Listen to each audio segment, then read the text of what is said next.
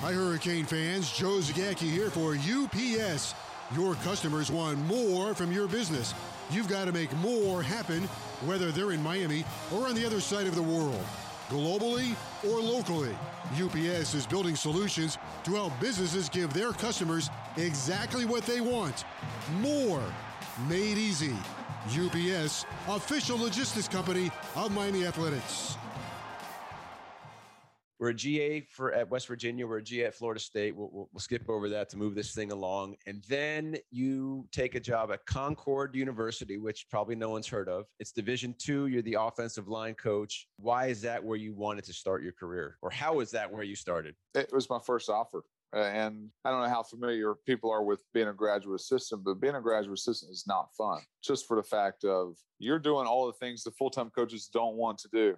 Uh, so you have that along with you are taking classes, you are trying to get your your grad degree. So I was fortunate enough to be able to get my grad degree. I had been a graduate assistant for three years. I was like, I just want to coach because there comes a point in time, just like anything, you want to take the next step. I've been in the classroom long enough as far as coaching. Now it's time for me to do it. And I'm going to learn a lot more if I do it. And just so happened that one of my friends, Mike Keller, got the Concord University head coaching job. Concord University was the closest college football program to my house. My mom graduated from school there. My brother graduated from school there. So much like West Virginia, I mean, of course, I would like to have started at a higher level, but um, Concord University was perfect for me. It was my first job offer, and it was a chance for me to grow, make mistakes, develop my beliefs, and not worry about people in the stands or on message boards judging whether or not I, I made the right decisions. And um, it allowed me to be a much better football coach. And two years later, you become the head coach. So, how did that come to be? And how old are you when you get the head coaching job? I was um, 28 uh, yeah, I was 28 when I got the head coaching job, and I'd gotten it because we, um, when we arrived under Mike Keller as, as his staff, they were one and 21 the two years combined before we arrived, which is why why a job's open. So Mike gets a job. We go six and five the first year with him, with the, the same team that was winless the year before. The following year we go eight and three. So Mike leaves to go back to Cal PA, and our administration is kind of looking around like, we can't mess this up. We, have got too much of a good thing going on. I never had any any envision for myself. Any I never envisioned being a head coach. And but you're looking around the room and you're saying, okay, well, I don't know if I'm ready to be a head coach, but I don't know if I want that guy to be the head coach. And it's not any slight to them. It was just like, hey, this is my opportunity. Like this is my chance to go to go be a head coach. So I interviewed and um, was able to get it from there, and it just was perfect timing, uh, right place at the right time, and it was it was an experience that I'll forever have as far as what I've done. In taking the job at Concord originally, and then ta- and then going after the head coaching job, I guess was your goal ultimately always to move up levels, and this is just where it was going to start, or when you took the head coaching job, did you ever see yourself maybe navigating a different path? Yeah, I always saw myself as a Division One offensive line coach. If you ask me then what what's your next job, I would say Division One offensive line coach. And of course, I would have taken an, an FCS head coaching job. But head coaching jobs are hard to come by, and and so so are offensive line jobs, so are Division One offensive line jobs. But again, it was it was something I knew I always wanted to get back to being the O line coach. And the good and the bad part about being at Division Two schools, you don't have a lot of staffing. So the whole time I was the head coach at Concord, I was also the offensive line coach. So I never gave that up. Uh, I always maintained working with those guys. And, and uh, again, that was invaluable experiences for my growth. So uh, I ask this question to a lot of people when they just take on the next step in their career. What you think it was going to be versus what it became or what it was. Like, I'm going to be the head coach. I got to be this, this, this, and this. And then you get the job and you're like, well, wait a second. No, it's that and that and that. That's what's more important about being a head coach. I had it wrong. The thing you don't realize is when you become a head coach, you get further away from ball. And, and what I mean is, is you feel like you're just putting out fires. It's it's hey, you got to manage the budget, and this is your equipment, and so and so missed class, and so and so is late for workout, and this coach is leaving. You have to replace him. Oh yeah, we have a recruiting weekend this weekend, and it's like, hey, I just want to talk about how are we blocking this protection to three down? So that was probably the biggest part. And, and, you feel like the first three months was like, hey, I'm just putting out fires. I'm not even getting anything done. But that's why you have to hire good assistants, which I felt we were able to do at the time. Good assistants who are loyal to what we were doing. We're all pulling in the same direction. And assistants that I ultimately have to say, I have to delegate and say, you handle this, you do this, and you handle this. And, and is that easy or hard, the delegating? It would have been really hard for me had I not worked for Coach Bowden, uh, just for the fact that I saw Coach Bowden delegate a lot, uh, especially at the age he was at, and um, see him release control and trust his coaches to coach. That was a very, very valuable experience for me. Did you have a moment, or I'm sure you had them, but a moment where you're like, man, I will never do that again? That was a mistake as a head coach. Like, doesn't go in my notebook, that goes in the garbage. I don't know if there's there's a moment that just stands out right now. I always say, you know how like when you're playing the college football game growing up and you play dynasty mode, and you're like, oh, I'm gonna build it. Like I was living dynasty mode. It's just for the fact of we got to get this we got to get this position, and we got to do that. And I don't want to say that it was a game to me because it was people's lives, but there was something fun and something special about the build there was something fun with that and the mistakes you made along along the way and and like i said i did make a lot of mistakes and there's stuff i can learn from i don't know if it's anything critical that just comes to mind right off the top of my head but it, i was in an environment and i was in a place to where i was allowed to make those mistakes I was allowed to mess up. I was allowed to try things, and I didn't have to worry about the repercussions or how that would look publicly if I did those things. I would imagine from a leadership standpoint, now that you when you moved on to being a D1 coach and even being at being at Miami, but any of the head coaches you work for, right? That when you sat in the chair, you're a better assistant coach because you understand what they're doing. You may you might agree, you may not agree, but you sympathize. You get it because you have been there and you know what's at stake and what they're thinking. Yeah, and and that we're all tied together. It's like we talk about the no huddle offense that was probably a hard decision for Coach Diaz to hire Rhett Lashlee. It was an easy decision in the fact that we're going to score points, but it's a hard decision in the fact that understand as a program, you're going to give up more points because your defense is going to play more plays. And math says if you play more plays, you're going to give up more points. That side of it of seeing the whole picture, that side of it of, of understanding how it all fits together is really, really important and something I always carry with me. In, in 2013, we were top five in every major defensive category at Concord. In 2014, we we're top five in every major offensive category. And I think a lot of what we wanted to do was find who our roster was, what were our strengths. Let's play complementary football with one another. And ultimately, let's find the path to win games. Once we're able to do that, then, then that's how we're able to scrap through and win and have some success. You talked about when you're the head coach, you're further removed from ball. How much of being the head coach is as much about, put it as simple as you set the tone, your vision for the team, how it looks, how it sounds, how it feels, how etc. And that is as important as those things kind of override because they create the culture yeah, I, th- I, think the best way to put it is you got to cast the vision for what you want your team to be. And it's up to your assistants to further cast that vision into the players so we can all understand what the big picture what is our blueprint to win and how are we going to do that? We knew at the university or we knew at concord university uh, we'd always tell recruits so we're ucla They're like no you're not. I'm like we're the U- university of concord located in athens. Yeah we're, we're ucla just not the ucla you're thinking of but we knew that our plan at concord it was the exact opposite of miami we were in the middle we were at top of the mountain kind of isolated, not a lot around us. There's not a restaurant in town. It was a small town, small school. Wait, Casey said there was one pizza place. There was, yeah, I'm sorry. Yeah, one pizza place. But we knew that for us to have success, like the tough part was it was going to be hard for us to sign good players. The good part about it was is we knew the players that we signed signed on for the right reasons.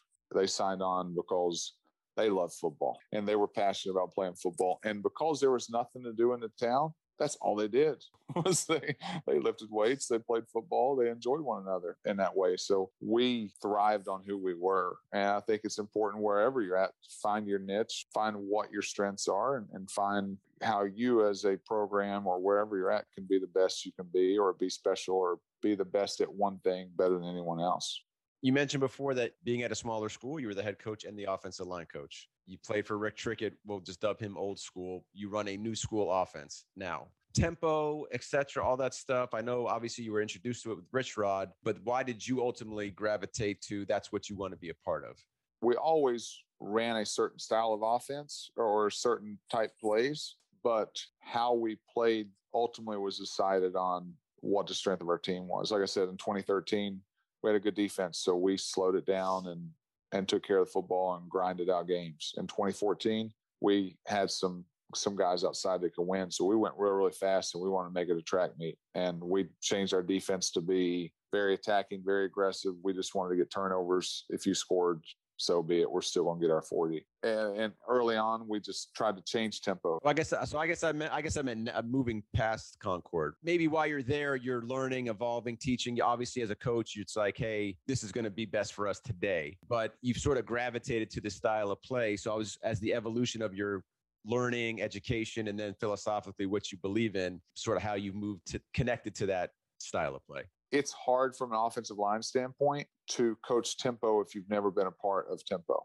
And I always say it's it's easier to slow down than to speed up. You need to be able to operate as far as your individual periods, as far as your communication. It needs to be in such a way that you can always operate at a fast pace. You need to always be able to get lined up in a fast way. And having played in that, I think I have a, a, a better understanding than most. We were able to do some when I was at Concord. We did it some with Travis our first year at FAU. We really got a lot faster with Kendall Briles and Lane my second year at FAU.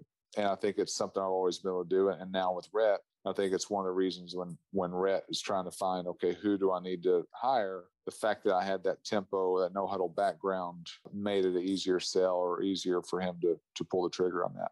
Who were you learning from back then? Like, were you a clinic guy? Are you like a junk film? Like, are you a guy that seeks information, seeks learning, seeks betterment? And, and if so, who were people you were trying to associate with? I watched and went to the cool clinics in Cincinnati as the National Offensive Line Clinic. Every year I was either going or getting the DVDs for that. Still would stay in constant contact with Coach Trickett, would dig deep on YouTube and watch the old Alex Gibbs files of how to run the outside zone and, and those things. But you're always just trying to grab one thing. We always say as as a coach, you're looking at it like, okay, can I find that one thing? Like, let me find one thing this year that's going to make me better. And sometimes, usually on the search for one, you find three to five especially going down YouTube. That's a that's a never ending rabbit hole. Yeah, no no doubt. But um, especially when you're limited resources, that's what you have to do. And and that search for knowledge, that search for improvement, is something that you've always got to adapt. You've always got to change because the game is adapting and changing daily. Five years. Why was that enough at Concord? Head coach. Why was FAU the, the next spot? You know, why was it time to move on? It's crazy how God leads you in, in, different ways and puts you in different situations. And and in 2014, we went to the national semis with with our group at Concord. And um, I remember at the end of the year, I'm about to lose a lot of my coaches for better opportunities. We have a lot of our roster intact. And you go to the administration and you say, I'm about to lose these guys. Is there anything we can do? We can possibly win it all next year. And when you get like, Coach, we're so thankful for you and we wanted to be able to do things to help you, but we just don't have any means to do that. You look at it and it's hard not to get bitter. It's hard not to get a little resentful. And I let it ultimately carry over and affect my team the following year because you feel those ways instead of saying, okay, well, it is what it is. Let's make the most of it. So I think that, along with the fact of I'd always said my goal was to be a Division One uh, assistant coach, and one of my best friends gets an offense coordinator job and just so happens the O-line coach is leaving. So I think those things just kind of was a perfect timing of, hey, this is probably a good time. You need to go and take advantage of it. And I also was at a stage in my life where I wanted to keep growing. Not that I was the smartest guy in the room, but as a head coach, people are looking to you for their development. And I wanted to look just other people for my development because I knew I was nowhere where I needed to be. And um, was fortunate enough to go work for Charlie Partridge, who the way he was able to recruit and do those type things and our structure and, and a lot of those teams that Lane had success with was, I mean, a lot of credit can go toward Charlie and, and, the work he did as far as assembling a great roster and then having a chance to get to work with Travis and, and the fact that it was in South Florida. All those things kind of made it a perfect storm of you got to go do this. And, and if you ever want to be a division one coach, this is your chance. You need to go grab it. As a D2 head coach, did you think it would happen? Like, did you not, not that you become a division one coach, but did you think that that opportunity would happen? That hey, Charlie Partridge is going to hire me. That's kudos to him. I'm forever grateful to Charlie for that because he's the one that has to go to his president and say that. And there's a stigma with lower level coaches. And the fact of the matter is, is there are great coaches and there are bad coaches on every single level. And sometimes guys who are Division two that or Division three or high school, those guys get stigmas for being bad coaches, and it's like now they may have just not gotten their opportunity, or they may be happy where they're at, but you got to sort through who are the good coaches, who are the bad coaches, and in Charlie's case and Travis standing on the table, they both thought I was very capable of the position, and I'm forever grateful to those guys. South Florida. Your wife said you you guys liked it here. You, was it appealing to you before you got here? Or you step footed uh, in Boca, the sun's radiating down, and you both are like, "No, this this will work." We were comfortable where we're at uh, as far as our life in West Virginia, all those things. The fact of a move was very scary to her. She's born and raised too, right? Yes, and you, you have a daughter who's less than a year. I mean, just a year old. So that's a lot to pick up and move a family when her mom's two hours up the road, my parents are two hours away, and, and all those things. But Boca's a pretty good sell. it's it's not like I'm saying, hey, let's move to the middle of New Mexico. It's this is a good opportunity. Oh, and it's in Boca. So the fact that it was in South Florida made it a lot easier to sell, and it made it an easier transition for us as a family. Real quick, Lane Kiffin keeps you. Lane's got his external persona, right? But what's he like to work for? You know, uh, Lane was great to work for as far as day to day. He he let you do your job as long as you did a good job. Then he stayed out of your way. If you didn't do a good job. He he told you, but he wasn't mean about it. And I made mistakes. There's times that he said, "Hey, you need to do this, or you need to do this a certain way." And but as far as hours, quality of life, he was great to work for. And the persona of him is that he's this outgoing, lively, talkative guy, life of the party. And Lane Kiffin would rather be in a room working a remote and watching film. And he's really a lot more social in those one-on-one and intimate environments where it's just you and him or you and a couple coaches instead of this large crowd where it's a lot of people. And um, he's an interesting guy like that because he's so witty, so smart. His Twitter is as good of a follow as you'll come across. But who he is as a person is is not what you think, and it, and it doesn't mean it's good or bad either way. It's just it's just a little bit different. And Lane knows the value of marketing and how that helps his program and how it brings awareness to now Ole Miss uh, because people get excited about who he is and, and the way he can market himself. What kind of offensive mind is he? He's brilliant. He, he does a really, really good job. He does a nice job of being able to keep people off balance with changing of formational strengths and, and pre snap motions, things that sometimes seem simple, but he can structure it in the right way to where it can give people fits. And we were able to do it at FAU with Kendall bringing that tempo. Because really, because now this is who Lane is, is the tempo stuff. But really, that was that was all Kendall Briles. Like it was Kendall's system, and then Lane's like the mad scientist who's like, well, I don't like this, I don't like that, I don't like. I'll, let me tweak it and let me kind of make it my own. And, and now it's kind of what you saw really the last year at, FAU and, and, this year at Ole Miss was was kind of that hybrid of what I like offensively being Lane Kiffin with the tempo and the style of play that that the Baylor and the Briles bunch brought. So you leave to go to Arizona because of Rich Rodriguez. Former coach calls, I have a job probably hard to turn him down, except that probably doesn't work out quite the way you expected. So you could share that part of the story. And then my follow up, which I'll just let you wrap into one, is what was going through your head when the bomb drops that you're about to tell? So we have a really good year at Florida Atlantic. This is um, 2017. We win the conference title. We have three first team all conference linemen. We set the single season Conference USA rushing record. As good of a year that an offensive line coach could have at Florida Atlantic University. So I'm feeling good about myself. I'm feeling good about life. I'm like, hey, we've we've got this thing figured out in a lot of ways. And and Rich has an opening and having conversations with, with Rich and, and he's like, I've kind of established the fact of okay, I, am probably a good enough coach to coach for Rich because of the success we just had, and he knew that I knew what he wanted to do, so it was a fit in a lot of ways. And so Rich offers me the job. We had I had accepted the job, I, but I finished out the bowl game with FAU. The game's on a Tuesday. On Friday, I fly to San Francisco to meet the Arizona Wildcats for their bowl game in San Francisco. Do the bowl site with them, family comes out to the bowl site with them. Good time, enjoyment. It's like, okay, Tucson. Tucson's the next step. Had never been to the state of Arizona in my life. Rich says after the bowl game, hey, just go back home. You guys got a couple weeks off before recruiting starts up in January. We'll fly you back. We'll get you on the road. We'll get things going. I'm just at home making recruiting calls for the Arizona Wildcats as the O line coach. And um, January 2nd, sit in my house in Boynton Beach. And um, I'm looking on Twitter like any coach does when they're halfway watching TV. And I see like three tweets in a row about Rich Rodriguez about to be fired at the University of Arizona. And I just look at my phone and Casey's like off to my right. And I just grab the phone and just kind of like flip it on her lap. She looks at it and she's like, oh no, you you got to call Lane.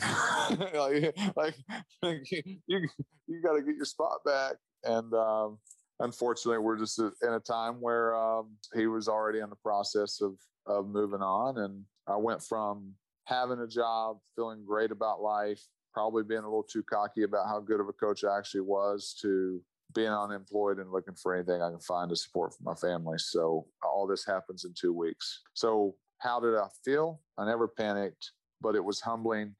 Uh, I hated it for my family because, in a lot of ways, you can look at it and say that maybe my greed or maybe my willing or my wanting to just be successful or, or keep climbing the ladder that that it hindered us or put us in a bad position as a family. But ultimately, I knew that we would be okay. I'm never one to panic. I didn't know how we were going to be okay. I didn't know what the answers we're going to be. Just like the wedding. Yeah, because we're I'm still two years away being removed from being a Division two coach. So it's not like I'm that established in a lot of ways. So it was scary for us. It was it was a scary scary time for us. But fortunately for us, it was only only was only like a week, week and a half went by before we were able to, or a couple weeks went by before we were able to find something, which took me to UNLV. But um, it was a humbling time and a time that really teaches a lesson of you're never as good as you think you are. You're never as bad as you think you are on either side of it. Although it really wasn't because that wasn't because of you.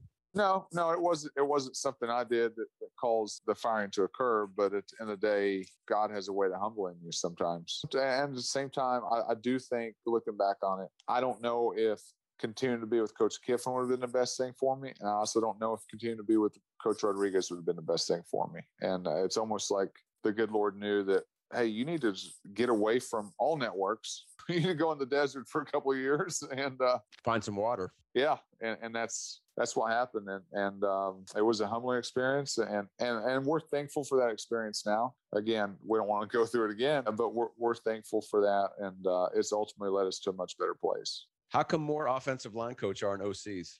It's a lot as far as dealing with all five guys plus trying to watch the secondary, those things, your end game adjustments to your offensive line, unless you have a GA that you really know and trust and feel great about, it's really hard for you as an offensive line coach to call plays and see how the secondary is playing and see what holes in the defense there are. And at the same time, hey, left guard, make sure you do this. Like you just, your eyes are not talented enough to do that. And then being a play caller for me, it was my first year as a play caller. I never called plays before and I'd gotten it in July of that year. So it's not like I had a whole off season to prepare for it. Who'd you lean on? You had to call somebody or multiple people just to be like, give me the quick, you know, offensive play calling for dummies. Give me the, give me the down low. You are scrambling in a lot of ways because you're you're reading books, you're calling all of your buddies who are play callers, and you're asking about how they organize their call sheet and how do you do this and it's like, oh, oh yeah, by the way, we want you to try and run this exact same offense because that's what the kids know. That's what the kids at spring ball with. So, so you're learning a little bit too, right? Yeah. So no, it, it was great for my growth. It was great for my growth. It was great for my development. And uh, I do feel like I, I, got better and better as the year went along because I got those reps. But uh, unfortunately for us, it was too little too late. Did you like being the OC? I enjoyed it but I enjoy being an offensive line coach more. And I just understand in, in college football, you don't want to do both. Like I think if I'm coaching the tight ends and, and calling plays, I don't think I would be as fulfilled as if I'm working with those guys every single day. So you just love coaching offensive line.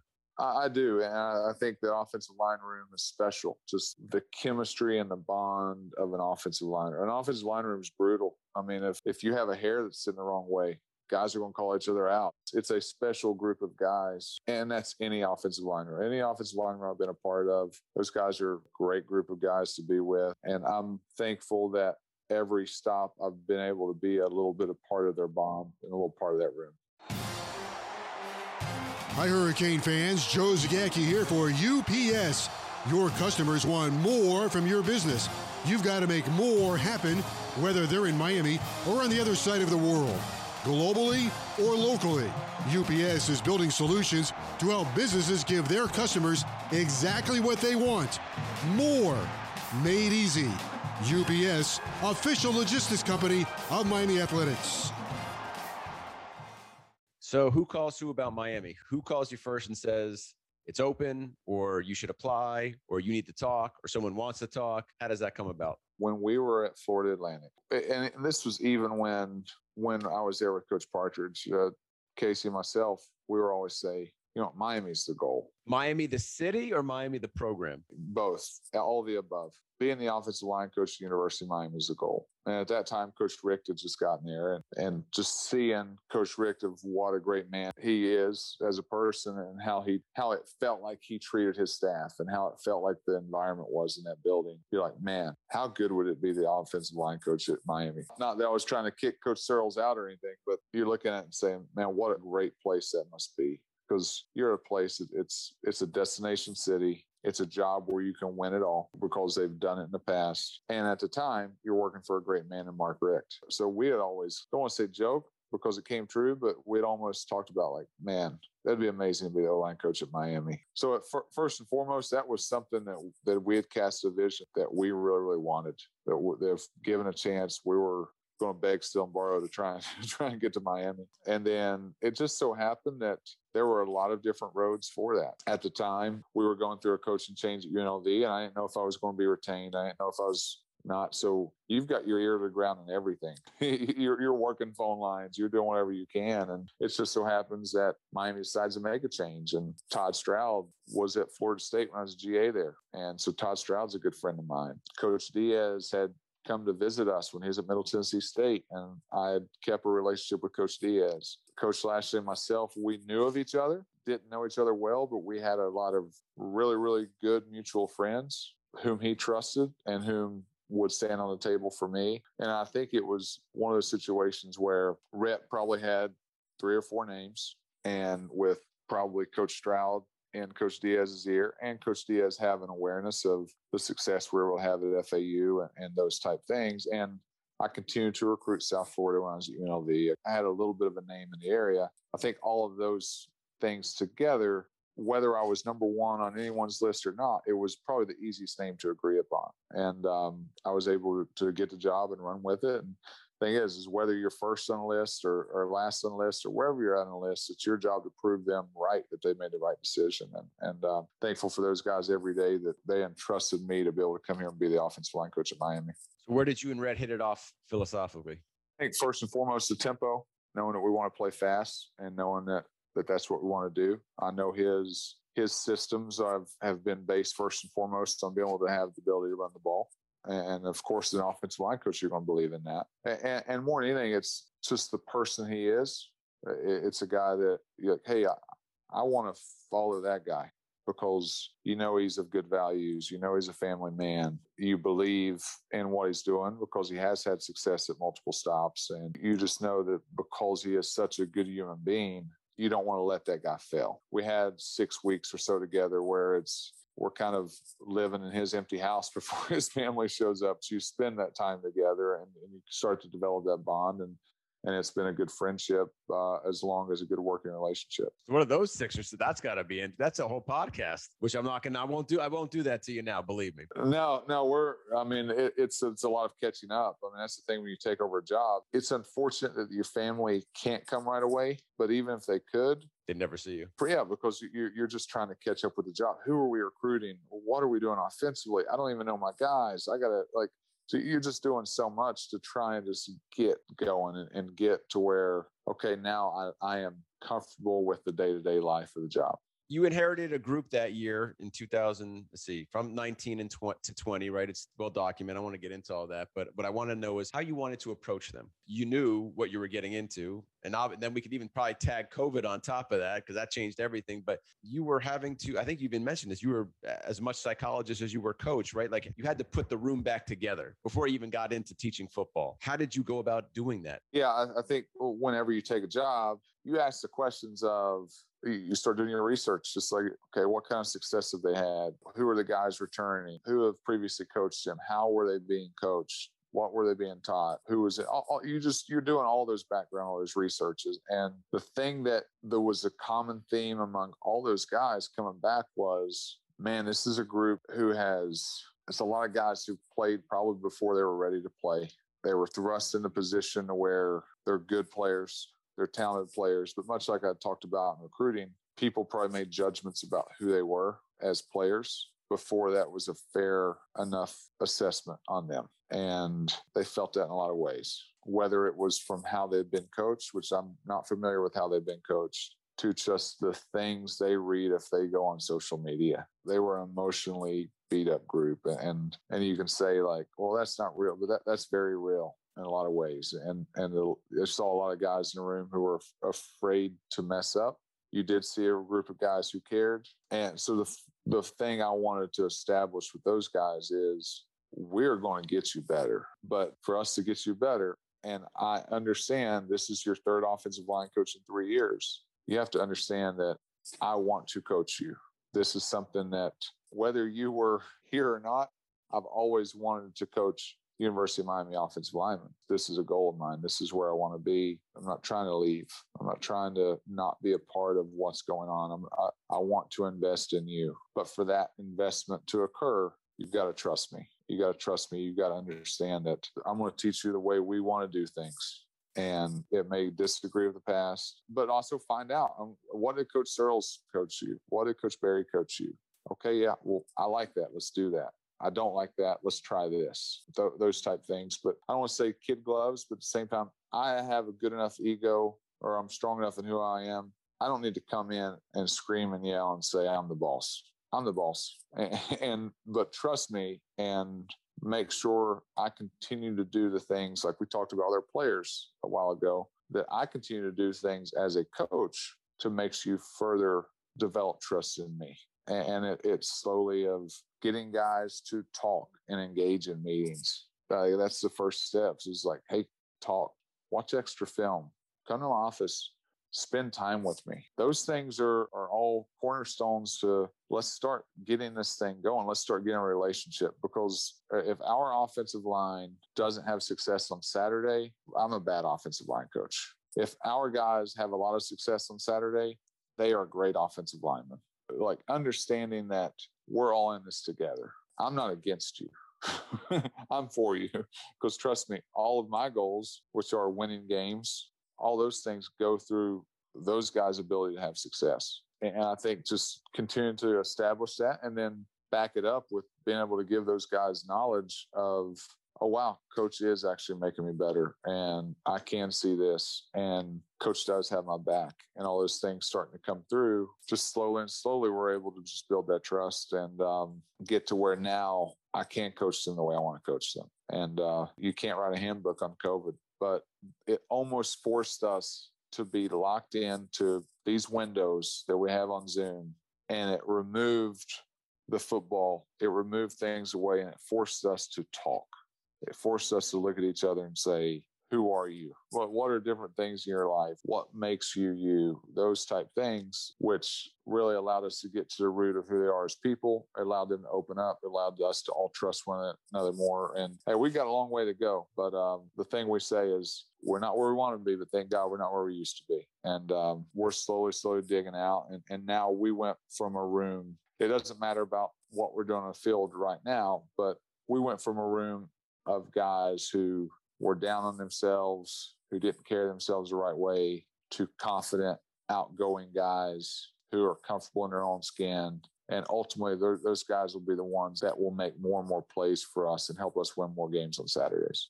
Was it that tangible? The emotion you said emotionally fragile, beat up, down. It was that tangible. I felt it when I went in the room. It's always a little awkward. Like you have that first team meeting in January, and the head coach introduces you. Hey, I'm the new head. I'm, I'm your new O line coach. It's like, oh, well, let's break up to positions and let's go in a room. And it's like, this is your first impression.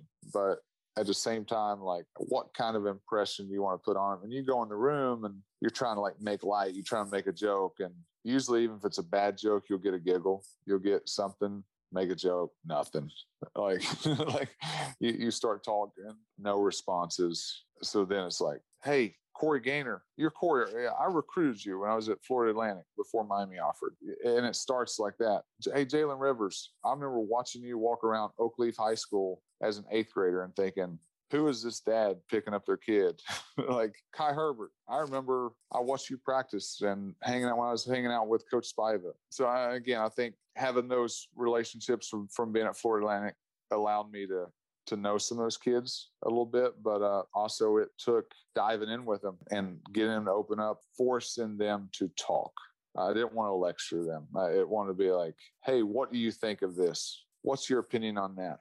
Zalon'tae Hillery, what could he have done better? You ask those questions and force those guys to open up, make a joke, get guys to laugh at each other. Like we had to do those type things to just get to where we can now function and we can operate as a family because families get along, but families also argue sometimes. And we got to be comfortable enough to be able to freely speak our opinion. And instead of like, if I go on a wall and I'm writing something or I say something on a film and they're a little bit confused about it, they need to be comfortable enough to speak up like, Coach, I don't understand what you're talking about. Instead of in the past, it was a lot of, hey, you guys get that? And it was just, uh huh, silence. That, that means I don't get any of it. Correct. And I think that's some of what we saw on film the previous year. And it's not anyone's fault. It's just a situation of probably those guys being thrust in into that too early and three different coaches, three different coaching styles, three different offenses, just kind of a perfect storm that and then the fact that they didn't have success their teammates are probably saying you guys are terrible and and and everything together and that's why you get what you get and um, all it took was just someone to breathe some life back into them Manny mentioned that, you know, the offensive line sometimes it's looked at in a vacuum, good or bad, mm-hmm. but it's attached to system scheme, what's being asked of them. So, how is whatever you guys are doing helping that group?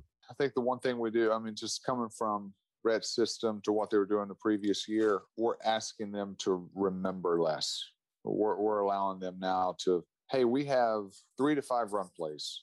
And on those three to five run plays, you, I, I know for an offensive tackle, he needs to do 10 skills, roughly 10 to 12 skills to be a successful offensive lineman in our system. So now, as a coach, all I need to worry about is the 10, 12 skills and rep those 10, 12 skills. And now the learning, it's not, man, I got to learn all these checks and I got to learn this play and all these different plays. It's, hey, you need to get your eyes here. You need to take this step. You need to use this fundamental. You need to make this call. So it's allowing us to get better at the few amount of plays we have instead of trying to just learn everything and not really be a master of any of those. And um, I think that's allowed those guys to have some confidence because they have been getting better at the few amount of plays that we have. And anytime you show a little bit of success, more confidence comes along with that, more trust comes along with that. And then I think the longer and longer we went, and of course, we had some setbacks, different games, but all in all, it's snowballing in the right direction to where success, confidence, success, confidence, more confidence, more success. And now uh, it's snowballing more and more to, to where we can hopefully manifest ourselves to score more points and run the ball more effectively this fall. I think I asked Rhett this. How do you not add more? How do you fight not adding more? We can do this. Let's add this. Hey, but this. You know what I mean? Like, how do you keep it simple? How do you stay to your core? Yeah, and I think that's where you need to have people keep you in check. And as as a play caller, and I think you go back, you talk about the perspectives of being a head coach, and also the perspective of an offense coordinator as well. I think that's allowed me to be an asset to Rhett and the fact of I can say, you don't need this. You're fine. Like, because as a play caller, you don't want to go to a game and feel like you don't have enough. You want to use all the bullets in your gun. And you don't want to go into your game sometimes with three shots in your gun when you think you could possibly have 12 and 12 could help you win. But it takes, I think sometimes assistants saying, you don't need that. And also saying, this is our system. This is who we are. This is what we do. Now let's find ways to do what we do into that game plan.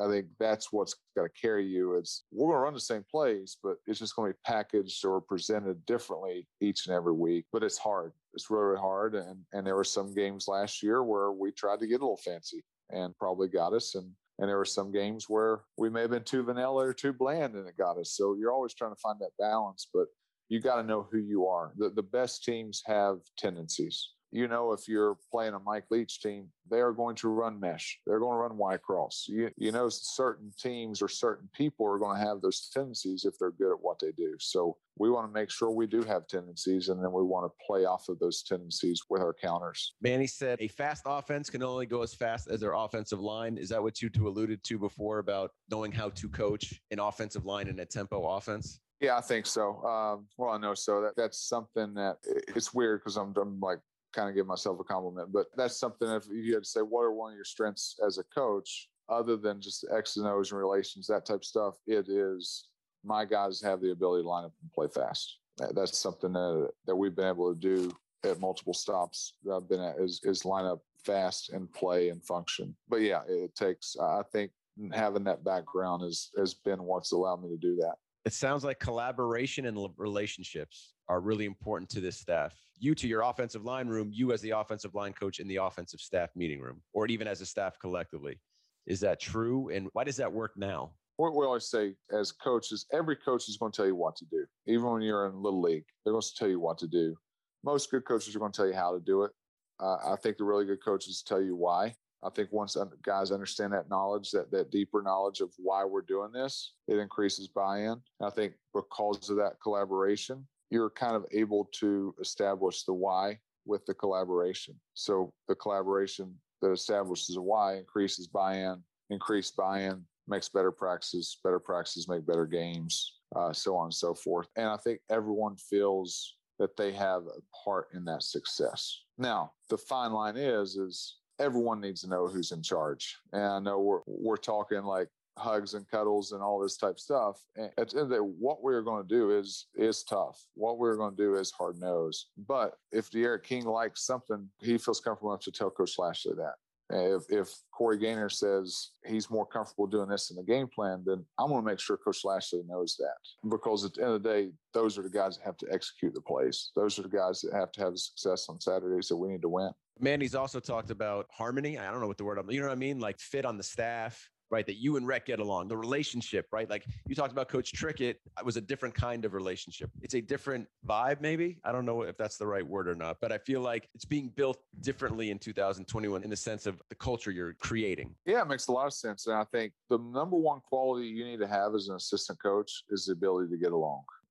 and you need to be able to work well with others. And it doesn't matter how you are uh, and how you're built or how smart you are. If you don't work well with others, you're not very good because it's a team game. I think the thing that's helped with Rob Likens and myself is we both came from situations where we were the offensive coordinator and we do understand the stress and the load that Rhett has on his plate. But we are qualified enough to be able to give good input and give good feedback because we've been in those shoes to have to call those plays. So it's allowed us to not be the coach who said, Man, why did Rhett call that on third and deck? Can you believe he called like, no, man, like it's tough job. And I think me and Robin in a bigger sense, we're like, calling plays is cool and all, but I miss just being responsible for those guys. And I know Rob would say, I miss just being responsible for the wideouts. And let me just pour into those guys and let me be the best assistant as I can for Rhett. And I think in Rob's case and in Rhett's case, like we're all living together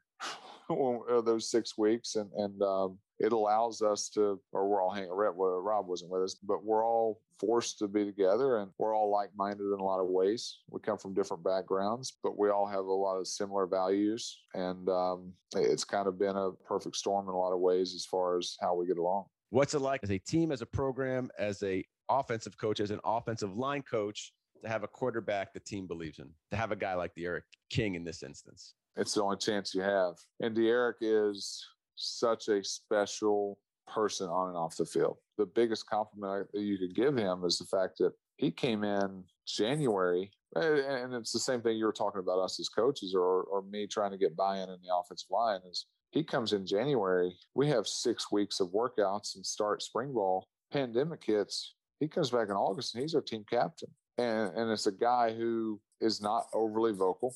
It's not a guy who's over the top as far as his attitude or personality, but you just see him working the room. You see everyone gravitate toward him. And I can't speak on who he is as a player because it's Coach Lashlee's job, but we all know as offensive linemen and in our room there's a lot of trust in that guy because of who he is first and foremost as a person and because they see how he lives his life. And uh, he's a guy that they all want to follow. So we set a record. We, we set a record one first cameo by your significant other. So I appreciate that. I think we probably just broke the record for recording time in, in, a, in a studio session. So uh, you said you were excited when we before we did it. I hope you're still as excited that we did it no, this has been great. I feel like I'm on Howard Stern. You know what I mean? It's like open forum and let's go. I didn't go quite down the road that Howard Stern might have gone with you, but uh, I don't. I just naturally curious, man, and, and enjoy doing it. And I like I like to to get the best out of everybody and let you guys share your story and get people to know who you are. So uh, I appreciate it. You were great. Thank you, and uh, get some sleep. And if something goes bad tomorrow at the office, let tell Manny it was my fault. oh, it's all good, Josh. No, I really enjoyed it. And like I said, you're doing good work. And this is something that I was glad to be a part of. All right, buddy. Have a good night. We'll talk soon. All right. All right, Josh. Thank you.